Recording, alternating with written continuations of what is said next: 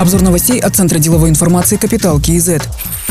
Совет директоров компании KSL одобрил привлечение внешнего финансирования и заключение крупной сделки генерального кредитного соглашения с Жусан банком. Общая сумма кредитного лимита 60 миллиардов 500 миллионов тенге. Об этом стало известно из документа, опубликованного на сайте Казахстанской фондовой биржи. Размер сделки составляет 29% от балансовой стоимости активов компании. Детали соглашения и цели, на которые будет привлечено финансирование, не уточняются. Напомним, 30 сентября Жусан банк приобрел чуть более 9% акций KSL. Мажоритарным акционером остается Казахтелеком с долей 51%.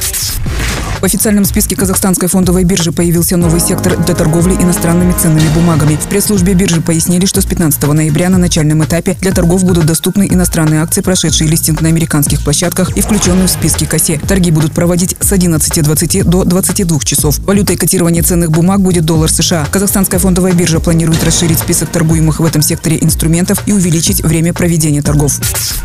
Президент Казахстана Касымжумар Токаев положительно оценил работу агентства по финансовому мониторингу. Об этом сообщает пресс-служба Аккорды по итогам встречи главы государства с председателем агентства Жанатом Элимановым. Руководитель ведомства доложил о борьбе с теневой экономикой. По его информации, начато 490 досудебных расследований, в том числе 28 по фактам создания организованных преступных групп, участники которых выписывают фиктивные счета фактуры и занимались криминальным обналичиванием денег. Кроме того, с начала года пресечена деятельность 15 финансовых пирамид. Обманутым гражданам вернули 2 миллиарда 300 миллионов тенге. Касымжумар Токаев сказал, что надо принять комплексные превентивные меры, чтобы предотвратить вовлечение граждан в финансовые пирамиды.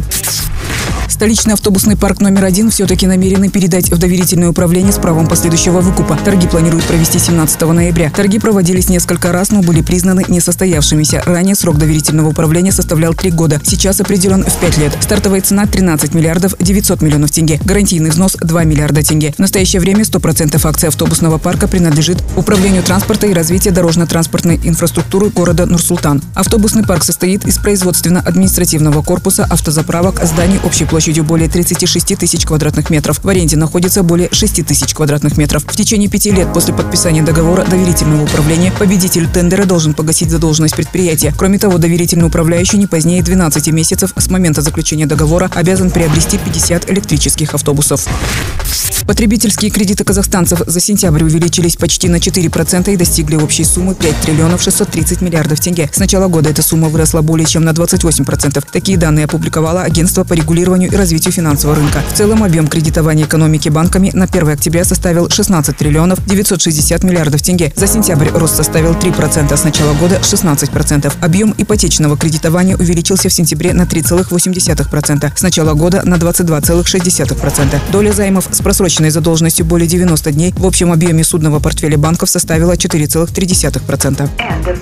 Другие новости об экономике, финансах и бизнес-истории казахстанцев читайте на Капитал Киезет.